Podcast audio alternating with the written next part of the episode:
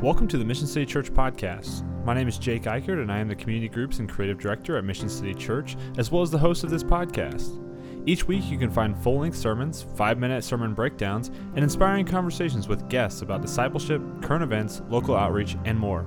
Our mission as a church is to make Jesus known, and we pray that this podcast does just that for you. If it does, please subscribe and share. But for now, please enjoy this episode of the Mission City Church podcast. Good morning. It's good to be with you guys. How are we doing? Okay, we've got some tired ladies maybe from the retreat, and then a group of people that are just here, and I appreciate that. Um, uh, I don't know. I, that was not meant to be an attack on anybody. I thought that was just like we were kind of all on the same page there. Um, sorry, uh, didn't mean that. There's more coffee in the lobby. Um, Look, I think ever since we, so last week we started this series on Jonah. Uh, thank you, Andrew. Uh, last week, since we started this series on Jonah, uh, I thought two things. So, number one, uh, has anybody ever been in a situation where they were uh, on a computer and you had just like Googled something and then somebody walked by behind you and saw what you had Googled and you were like slightly embarrassed about it? Anybody ever been in that situation before? All right, so uh, I work uh, primarily from home, and my wife's a teacher, so she is at home with me currently as well. And she happened to walk by as I was prepping for this message and trying to figure out a good introduction. And she happened to see uh, joke about a big fish on my Google search and thought that was just ridiculous. But I'll spare you, as though although I found some jokes that had a good chuckle to them, uh, we are not going to do a joke about a big fish. Instead, I thought we would start this sermon by trying to answer the question that I know all of you have been wondering since the moment you heard that this was a series on Jonah. And that is, what kind of fish was it? Right? Anybody else with me on that? So, don't worry. Some of you I know have seen Veggie Tales, and you're like, it was a whale, duh. I, we don't need to discuss this. And then others of you are very studious and have looked this up, and you've landed on whatever kind of fish you think it was, clearly a whale shark or something like that.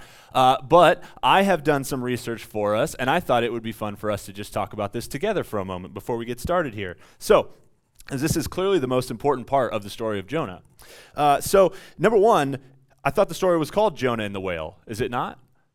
Anybody? Yeah, that, that was me uh, about six years ago before I did my first uh, message on Jonah to a group of students and realized myself that this is not a story about a whale. Um, Secondly, according to the Armstrong Institute of Biblical Archaeology, which is a very fancy sounding title to something I've never heard of prior to looking this up, uh, the story is often referred to as Jonah and the whale, but the Hebrew here is for great fish. Uh, however, the more generic and even the original Greek word in the New Testament could refer to a general sea creature. Thus, it could refer to any kind of fish, shark, whale, could even be a dinosaur, for all we know. Um, let's get into some of exactly let's get into some of the scientific possibilities shall we uh, it is possible for an entire person to fit into the mouth of a whale shark so is it a whale? Is it a shark? Who knows? It's a whale shark. We actually have evidence of a diver being half swallowed by a whale shark, uh, one of these and then being spit out. But if we look at the actual throat or esophagus of a whale shark, uh, it's actually probably too small in diameter to have a human fit down all the way through into the belly. Uh, so that could be a challenge, although it could be a very large one. Now, uh, we have some other options. So, a basking shark could also fit an entire person into its mouth, but has the same issue with our esophagus, throat uh, that the whale shark has. Uh, and in fact, there are several large sea creatures that could fit a human into their mouth, but getting them all the way into the belly is a huge challenge. So, other options that we could have. Uh, it's possible that the biggest version of a, a, blue whale could fit a human down its throat. Uh, blue whales can grow up to 100 feet in length and weigh roughly 200 tons or 400,000 pounds, if I'm doing my math correctly. Uh, and I imagine uh, that's about the size of my house. So, not a bad room for Jonah to live in for a few days. Uh, however, uh, we have some challenges with the blue whales as well as they are not found in the Mediterranean Sea, which is where we believe the story of Jonah takes place. So, what's our next option? The fin whale. Uh, is a close relative of the blue whale and looks virtually identically, identically. Uh, whoa, whew, a lot of L's and LY's. Okay. Looks virtually identical. That's what we're going with. There we go. but it's slightly smaller, and uh, unfortunately has the same issue with getting through the throat into the belly. Um, there are options. I'm just going to run through the rest of these because I feel like we're, we're really lagging behind here. So, sperm whale is an option. Uh, could have been a dinosaur. God prepared the fish, could have just created it on the spot. Here's the point I'm trying to make after all of this ridiculous, lengthy discussion about what kind of fish it is that what kind of fish it is is not the point. um, here is the point, and this is really important, and I, I don't think that we'll have this on the screen, but if you're taking notes, this might be something that's important to write down. Is that the fish represents the vehicle that brings Jonah back into line with God's plan. The fish is the vehicle that brings Jonah back into line with God's plan. So it doesn't matter what kind of fish it was, it doesn't matter what kind of creature, or if God created it in the moment and we don't have any evidence of whatever that creature actually was because it just disappeared right after it spit him out. The point is, is that the fish is the vehicle that brings Jonah back into line with God's plan. And we're going to be talking about Jonah chapter 2 today. And so it's going to be all this prayer that Jonah prayed while he was in the belly of this fish. Uh, now, as we think back to last week, kind of get us into the mindset to talk through Jonah chapter 2. Jonah chapter 1 is the story of God telling Jonah that he needs to go to Nineveh, or he's asking him to go and to tell them of this impending doom, of the evil of the city. And Jonah decides to go in the opposite direction. He's going to uh, flee to a, a, a, port where it's gonna, he's going to hop on a boat and he's going to go headed towards the city of Tarshish. Now, uh, the important thing here is that uh, as we look at this story, we see that there's a lot of kind of uh, comical or even exa- maybe exaggerated pieces of it. Um, now, not to, that's not to say that the story isn't real. There's some debate on that, but uh, that's not I'm not going to tell you one way or the other. Uh, the point is just being that Tarshish is kind of a, a, symbolic representation of just the other side of the world. In other terms, Jonah is trying to go as far away from where God is calling him as possible. And why might he do that? Uh, the, the reason why is because the Ninevites were a, a people that were known to be incredibly uh, harsh towards the Hebrews, towards Jonah's family, towards his people, uh, that they would be known to skin their leaders and to put them on display in order for uh, the rest of the cities to come into line, to be obedient to uh, what their rules were, and to th- allow them to rule over them uh, to treat them harshly. And so when God tells Jonah to go and basically reveal their sin to him, sin to them, uh, Jonah's response is, "No, I don't. I don't want to do that to a people that has been so harsh to me." Now, uh, I mentioned before that I, am sure some of you have probably seen the VeggieTales version of Jonah, uh, and that's uh, a, a, version of the story that I somewhat grew up with. It wasn't really into VeggieTales, but the story that I grew up with in Jonah was, you know, the story of this, you know, comical fish that swallowed Jonah, and you know, he didn't want to do what God wanted him to, but he, you know, gets swallowed by the fish, and he goes and spits him out, and then he goes and preaches, and woo, you know, happy ending, right? That's not the story. It's not the story. Uh, it's a story actually about a, a really rebellious prophet, uh, and it's symbolic of God speaking, trying to trying to make a point to the nation of Israel that He has called them to a purpose that they are not fulfilling. And as I've kind of processed this story, as I've prepared for this message, I, we listened to Russell's uh, breakdown of Jonah chapter one last week, I, have come to just have a deeper appreciation for how actually difficult this story can be to read, uh, depending on where we may be at in life. And there are moments in our lives when God asks us to maybe do something that appear, appears incredibly difficult or even impossible. Uh, the closest thing, as I was thinking about an example that we could use uh, to Jonah's to God's request for Jonah to go and, and, basically you know offer his God's word to the Ninevites would be um, so so think back to where you were at. Most of us will probably have this burned into our brains if, uh, if you're at a certain age. Um, where you where were you when 9/11 happened? Where were you when you saw you know the the horrific devastation that happened on that day and uh, the death and the destruction that happened in our country. Now, think about like a week later or a day later, hearing from God that you needed to go to the Middle East, to Iraq, to Iran, to wherever your perceived the perceived enemy was, and to share with them God's word, to share with them the evil that they had coming or that they were a part of and, and try to get them to repent. Because my memory is that there was a, a general idea that that was the enemy and we were going to take a different kind of action towards them. And so Jonah's challenge here, and when we read this story from an adult perspective, um, we begin to understand that this is actually a really challenging message and something that's a, somewhat of a mirror to us to reflect into our souls in some of the places that we have a lot of challenge and, and that we are, in some ways, in times in our lives, very similar to Jonah's character in the story. Another reason why uh, that this story can be a challenge to read and why I think it's actually really profound and important for us to talk about as a church is that uh, there are multiple perspectives of this story that, that matter. So we assume, or, or at least I'm assuming as we're coming in, uh, like I just said, that, that maybe Jonah is, is our role or that, that can be a reflection that we can re, you know, realize that, oh, I'm more, I'm more like Jonah than I, wa- than I want to admit. But there's also the reality that in some ways we can be the role of the Ninevites as well.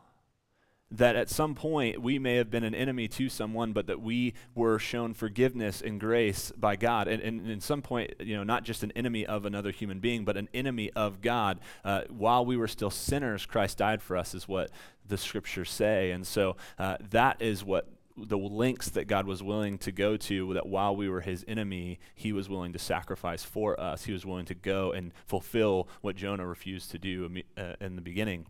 And so, uh, in some ways, we can relate to Jonah and see our own sin and failure, and in some ways, we can see ourselves in the Ninevites as even an enemy of God that was still shown grace and mercy. Doesn't really sound like a kid's story anymore, does it? Uh, it's, it's difficult. It's difficult to process. Uh, but here's the, the ultimate um, conclusion that I came to as I was thinking about that. Uh, is that if my enemy is not worthy of God's love and salvation, then neither am I. Uh, because I am equally worthy of condemnation. Of my, my sin has caused me to be worthy of death and to be condemned by God, but I am not. And uh, before we even jump into our, our passage into Jonah chapter 2, it was just such a, uh, a good reminder of God's love and grace and mercy for me and for us. Uh, so I hope that's encouraging to you this morning, even though this can be a challenging uh, scripture to read and to process. Now, uh, this idea of Jonah's disobedience, I want to jump back to that for a second uh, his disobedience and not sharing salvation with the Ninevites or not sharing the message that God has for them. Uh, again, it's a representation of the Israelites' purpose uh, to be a blessing to the world that they are not fulfilling. And so, if we go back to Genesis chapter 12, we see that God told Abraham that he was going to have a family and offspring that was going to be a blessing to the entire world, that they would outnumber the stars of the sky and the sands of the sea, and that they would uh, be a blessing to everyone. That was the intention. And, and, that blessing was passed down generation to generation to Jacob, who then had, uh, had his name changed to Israel, and then had his 12 children that then would lead the 12 tribes of Israel. And he had the blessing that was passed along. And those 12 tribes were then uh, given that same order to be a blessing to the world, but, but they were not. They had begun to fight internally, that they would look to conquer as opposed to, to bless. They would look to do things on their own. They set up false idols. They would worship the gods that they uh, of the other nations that they were around, they were not fulfilling the role that God had given them. And this is the story, the purpose of the story is to be a reflection to them. And, and we see that not just in just the kind of general idea of it, but even throughout the scriptures, we get different examples of that. So in uh, Hosea chapter 8, I'm going to read these first eight verses to you. Now, Hosea is a, a, a prophet who is around in a similar time period as Jonah, and it's kind of giving the background or the, the, the, the lesson of the story of Jonah, but in a much more direct way. So listen to this and see if you pick up on any of the same language from uh, the story of Jonah here. So he says this set, the trumpet to your lips. One like a vulture is over the house of the Lord because they have transgressed my covenant and rebelled against my law. They've done what I've, not what I've asked them to do. And to me they cry, My God, we Israel know you. Uh, Israel has spurned the good, the enemy shall pursue him. They made kings, but not through me. They set up princes, but I knew it not. They made decisions on their own. With their silver and gold, they made idols for their own destruction. I have spurned your calf, O Samaria. My anger burns against them. How long will they be incapable of innocence? For it is from Israel a craftsman made it. It is not God. The calf of Samaria shall be broken to pieces. For they sow the wind, and they shall reap the whirlwind. Storm. Interesting. Uh, the standing grain has no heads. It shall yield no flour. If it were to yield, strangers would devour it. Verse 8 Israel is swallowed up already there among the nations as a useless vessel. We see these kind of same themes of they've gone their own way, they will bring storms upon them and be swallowed up. The prophet Jeremiah in the book of Jeremiah also said of Nebuchadnezzar, the king of Babylon, that he had swallowed Israel up and spewed them out. In Psalm 124, we see that uh, the psalmist says that if the Lord had not saved them, an enemy of Israel would have swallowed them up. It's the same language, it's, it's woven throughout, it's intentional. Uh, throughout the scripture to, to be this kind of uh, theme as we see and to use Jonah as this illustration and this story that's going to reflect onto the nation of Israel. Look, you you are Jonah. You're running from the purpose that God has given you. And then again, now we fast, excuse me, fast forward to today, it is now our reflection. Um, where do we line up in the story? Or are we in certain areas of our life running from the purposes that God has for us? Um, before we start, we're going to jump into the, the story of uh, Jonah in chapter 2 here, but I want to think about Jonah sitting in the belly of the fish for a second. Uh, if you could put yourself in that position, you close your eyes if you need to. You know, it's it's kind of weirdly warm and wet, uh, I would imagine. Uh, it's maybe gooey or rubbery. And I know you're all like cringing right now. I won't use the M word, don't worry. Um, but there may be like seaweed and other things that the fish has swallowed around you. And it feels, it's, it's, it's got to be dark, I would imagine. Um, and you're considering your own mortality and the decisions that you had made. How did you end up here? How did I find myself in the belly of this fish in this moment? And that's where we find Jonah in the beginning of chapter 2. It starts like this Then Jonah prayed to the Lord his God from the belly of the fish, saying, I called out to the Lord out of my distress, and he answered me. Out of the belly of Sheol I cried, and you heard my voice.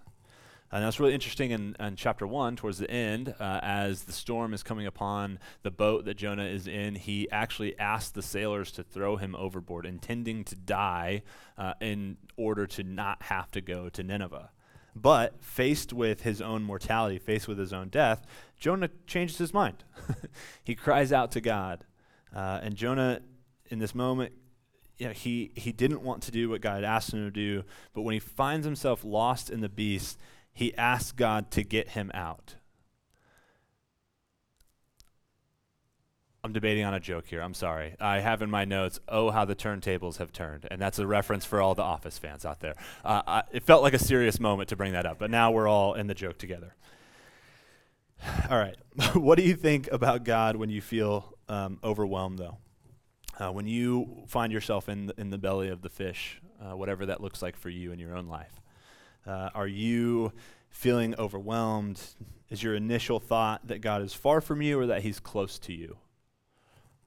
It's interesting to me that Jonah makes this uh, he makes this call out to the Lord in the midst of his distress. I think, um, I'm not saying that this is for all of us or in every situation, but oftentimes it feels like when we're uh, in these moments of distress, when we're in the, the lowest points of our lives, maybe it, it's easy to feel like God is far from us or that he's abandoned us and it's difficult sometimes to turn to him. But Jonah's example here, when he's in the, this difficult situation, he actually says uh, the belly of Sheol. Sheol is, is this representation of, of the land of the dead, basically. When I felt like I was dead, I called out to you. And I, I came to this, this interesting thought as I was reading that, that if God was willing to save the Ninevites, then why would Jonah or we question him saving us.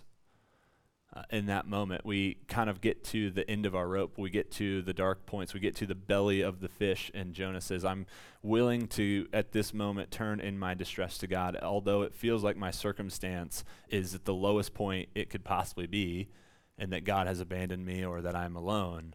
I will turn to God. And I would just encourage you this morning that if you've felt like that or you feel in a season close to that, that uh, turning to God is actually more of the answer as opposed to maybe our natural reaction is turning away from Him. Uh, let Jonah be our example here. Now, I think it's also interesting that God appointed the fish to swallow Jonah uh, before he prays, but that he prays before he finds salvation. And he's praying this in the belly of the fish. And this is how his prayer goes. In verse 3 For you cast me into the deep, into the heart of the seas, and the flood surrounded me. All your waves and your billows passed over me. Then I said, I am driven away from your sight, yet I shall again look upon your holy temple. I find verse 3 to be really fascinating. I'm going to read it again and just kind of bring up some thoughts. But for you cast me into the deep, into the heart of the seas. Again, who's he talking to when he says you? This is a response time. Sorry, not hypo, not a rhetorical. When he says you, who's he talking to? God.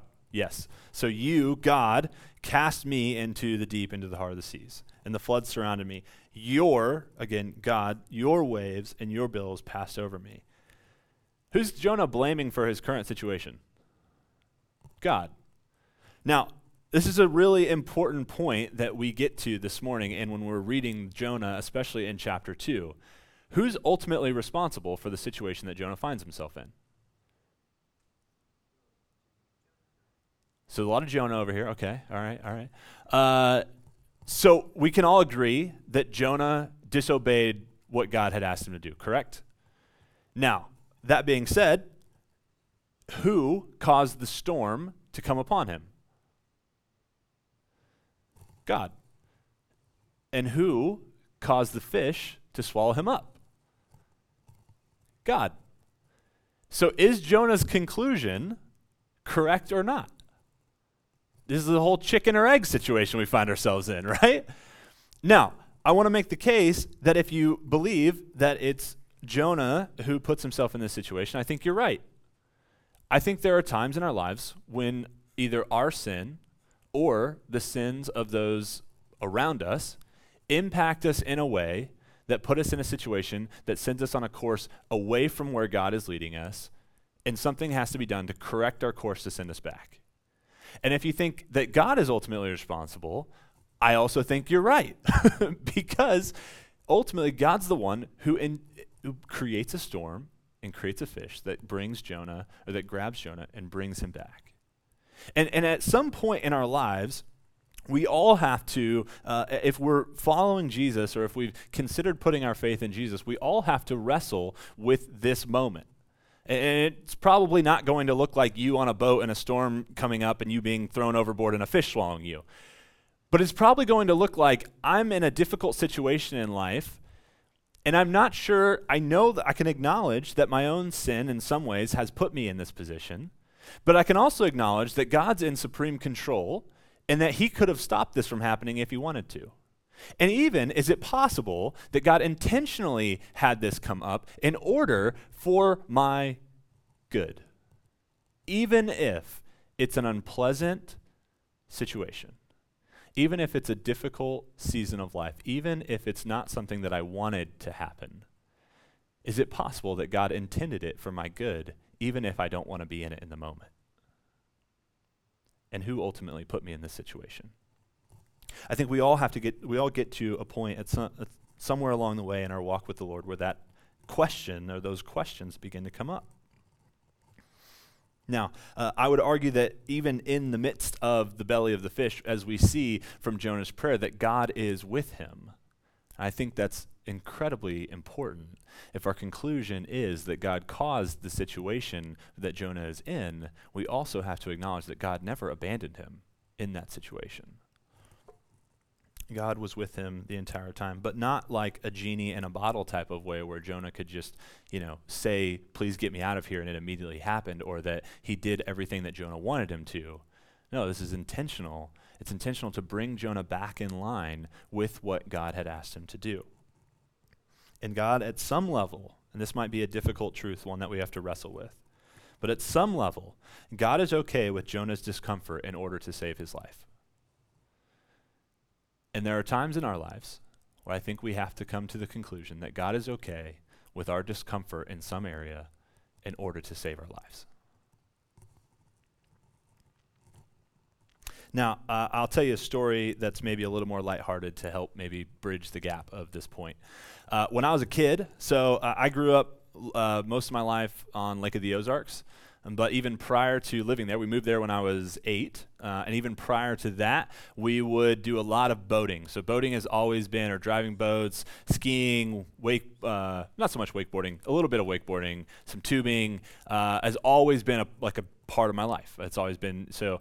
Uh, we grew up uh, initially. I lived on just like the border of Illinois and Iowa, uh, kind of where Missouri, Illinois, and Iowa all meet. We weren't very far from the Mississippi River used to take the boat to the river and like go up and down the river, find a sandbar. If you're not familiar with this lifestyle, and these words are going over your head. I get it, um, but just know there was a boat and some water involved, and I would love to to try to drive the boat. You know, my as even as a little kid, I would sit on my dad's lap. Uh, you know, just like driving a car, you kind of you know you're kind of pretending steering, but you know ultimately mom or dad's in control. Um, and I would you know steer. And as I got older, I could you know actually take control of the boat.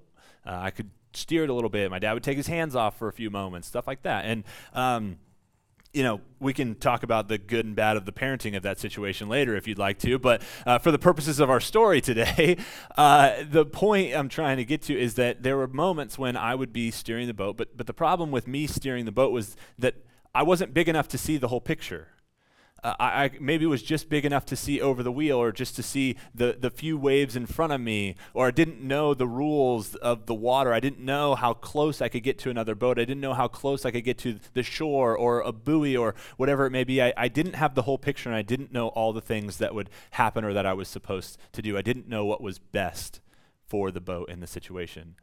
And occasionally I'd get frustrated because I would want to go this way, and my dad would have to jump in and grab the wheel and turn us back this way.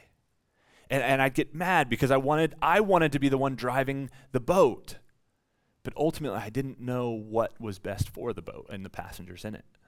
And, and the, the point that I'm trying to make is that ultimately, sometimes we want to be the one, the captain of our, of our ship. We want to be the ones driving the boat, but we don't have the whole picture. We don't know what's 10 years down the road, five years down the road. We don't know what's best for humanity around us, but God does. And so, as much as we want to be the captains of our own ship at all times, there's a better captain. Like, God makes a better captain of our boat. And, and so, submitting to where He is asking us to go is always going to lead us to something better, to life, even if it is a discomfort for a moment. Uh, this is the ultimate reality for that I have to struggle with as someone who, as you can tell from a young age, wanted control and wanted to uh, not have to depend on somebody else. It's actually a good thing to depend on God. it's actually a good thing to depend on God. And, and our culture does not tell us that it's good to depend on anybody. I think Russell's laughing right now because he knows how hard that is for me to depend on other people. Um, I'm assuming. You get a nod there? Yeah, that all right. All right. Yep. All right. But it is actually a good thing to depend on God. As much as our, our culture wants us to be self sufficient and independent and push us in that direction, and you know we can win. That's the um, kind of American mindset, right? Um, it's actually a good thing to depend on God. All right, let's keep reading here. Uh, the waters closed in over me to take my life. The deep surrounded me. Weeds were wrapped around my head. At the roots of the mountains, I went down to the land whose bars closed upon me forever.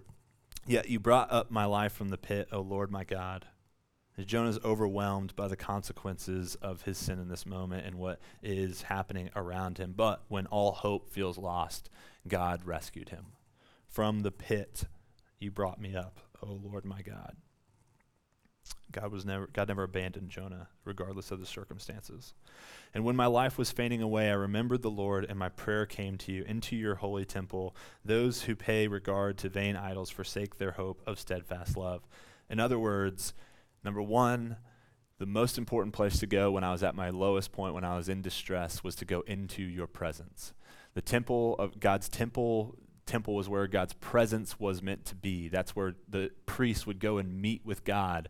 And so Jonah says, When I'm at my distress, where I go, where I look, where my focus goes, is to your holy temple. In our terms, into your presence is where I go in times of distress. That's where I went and I found you. And those who pay regard to vain idols, everything else can go kick rocks. because their hope, their, they will be abandoned. Their hope, uh, they forsake their hope of steadfast love. But I, with a voice of thanksgiving, will sacrifice to you. What I have vowed, I will pay. Salvation belongs to the Lord. And the Lord spoke to the fish, and it vomited Jonah out upon the dry land. Uh, I want to kind of end our time together with uh, one final thought that kind of wraps this all together is that God's grace often comes in ways that we don't expect uh, or that we maybe wouldn't chose for ourselves.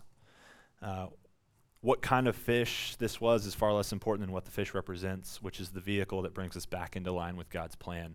Now, what that vehicle looks like for each of us, maybe it's what we intended, maybe it's not. It could be something very surprising. It could be something that causes discomfort. It could be causes, it could be, you know, uh, any number of things. But ultimately, the important thing is that it brings us back into line with God's plan for us. And God's deliverance doesn't always look like how we want it to. I think if I was writing this story, I would have wanted, if I was maybe Jonah or in God's presence, I, I, think, I think a boat that was just going the other direction could have been sufficient. Um, I think a big bird to ride on, maybe better than a fish. Um, I've always dreamed of flying, so that seems like an appropriate thing that could have rescued us. Uh, I also think, even at minimum, we could have just gotten some Jesus water shoes to just walk our way back. Like that, at minimum, could have, but instead, it's a fish something that's typically would be thought of as a vehicle of death. Uh, how many people you know that have survived a fish swallowing? But its, its use was actually to bring Jonah back to life, and life being where God was leading him. Uh, I would also leave us with this thought, and I'll have Evan come back up if he would like to. Um, I guess either way, if you want to or not, would like you to. but I'll leave us with this thought that Jesus wasn't how they expected deliverance at his time either, and how we often maybe would have set up uh, deliverance for us as well.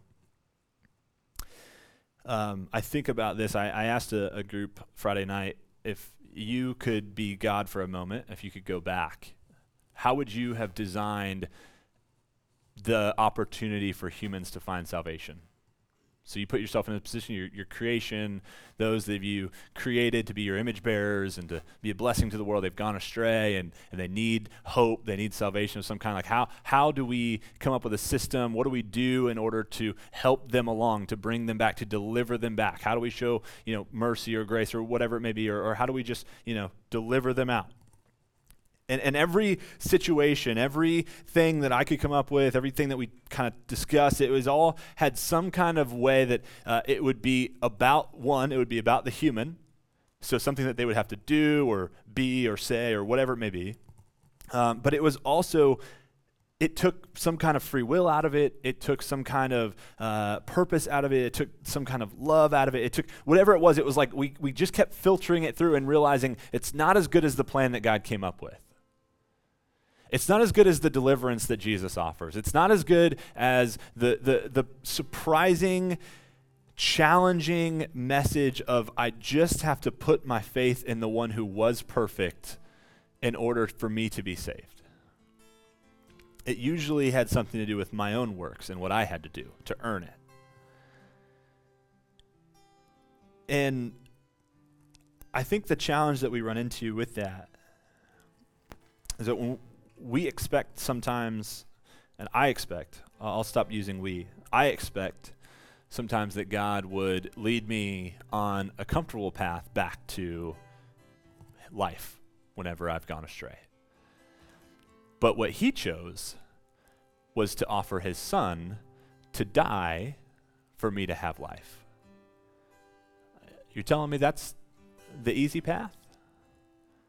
Can't think of something more difficult. We are we are due with our first child with a boy in just a, a month, a little over a month. And I I care about all of you. I don't uh, some of you I've never met, but I I care about you, love you. Not touching my baby boy. Not happening. And yet that's what God's surprising in some ways severe, certainly uncomfortable challenging, painful way of showing grace and mercy and love to us that leads us back to life. And so when we consider Jonah and we consider our own lives, I would leave you with this idea that just maybe at you know wherever you are right now that God is offering some way intentionally that may feel uncomfortable, it may be challenging, it may even be painful, but its intention is to bring you back to life. Its intention is to bring you back into line with His purpose for you. Int- his intention is to bring you back where He has called you to. And if you're in a space even where you're you're wondering, where is it that God's leading? What is God asking me? You know, it's really easy. Yeah, I get Jonah was disobedient, but at least God made it very clear what he was supposed to do. I give you this encouragement that Jonah chose to go the complete opposite direction, and God brought him back. So if you're in that position and you're trying to see where God is leading you, I just encourage you that He's going to help bring you to the place where you're supposed to be. Even if you choose the thing that maybe you weren't supposed to, I think He's going to do something if you're seeking after Him that brings you in line. Because chances are you're probably not going to choose the exact opposite of what God's asking you to. You just might not be sure what the best option is. So I want to give you that encouragement too. Uh, in a moment, we're going to respond, but I want to. I just want to pray for us to kind of end this sermon, and we'll we'll talk about how we can respond and what God may be speaking to us right now. So, God, thank you so much for today. Thank you for this message. Thank you for the story of Jonah, as challenging as it may be. God, I, I just thank you for the lessons that it's been teaching me, and I thank you for the opportunity to share some of these lessons with this group. I, I hope that they feel right now uh, loved and encouraged ultimately, God, as challenging as it may be to, to think about what areas of our life we may be Jonah in, that we may, we may be running from you in, that we may be out of line. I, thank you for the challenge of the encouragement to come back into line with where you're leading us and, and the idea that you were willing to go to an uncomfortable, painful place to it, offer us salvation and grace and love and mercy. And that we can survive through the season because you never abandon us. You may intentionally bring us to a place that doesn't feel great in the moment, but it's going to bring us back to life, and you'll be with us the entire time. We love you, Jesus. It's your name I pray. Amen. Thank you for listening to this episode of the Mission City Church podcast. Mission City Church is a non denominational church in Mission, Kansas. We meet on Sunday mornings at 10 a.m. at Cinemark 20 off of Johnson Drive and I 35. We also have three community groups that meet every other Sunday, Tuesday, and Thursday. If you live in the Kansas City area and would like more information, please visit our website at missioncitykc.com or you can email me at jake at missioncitykc.com.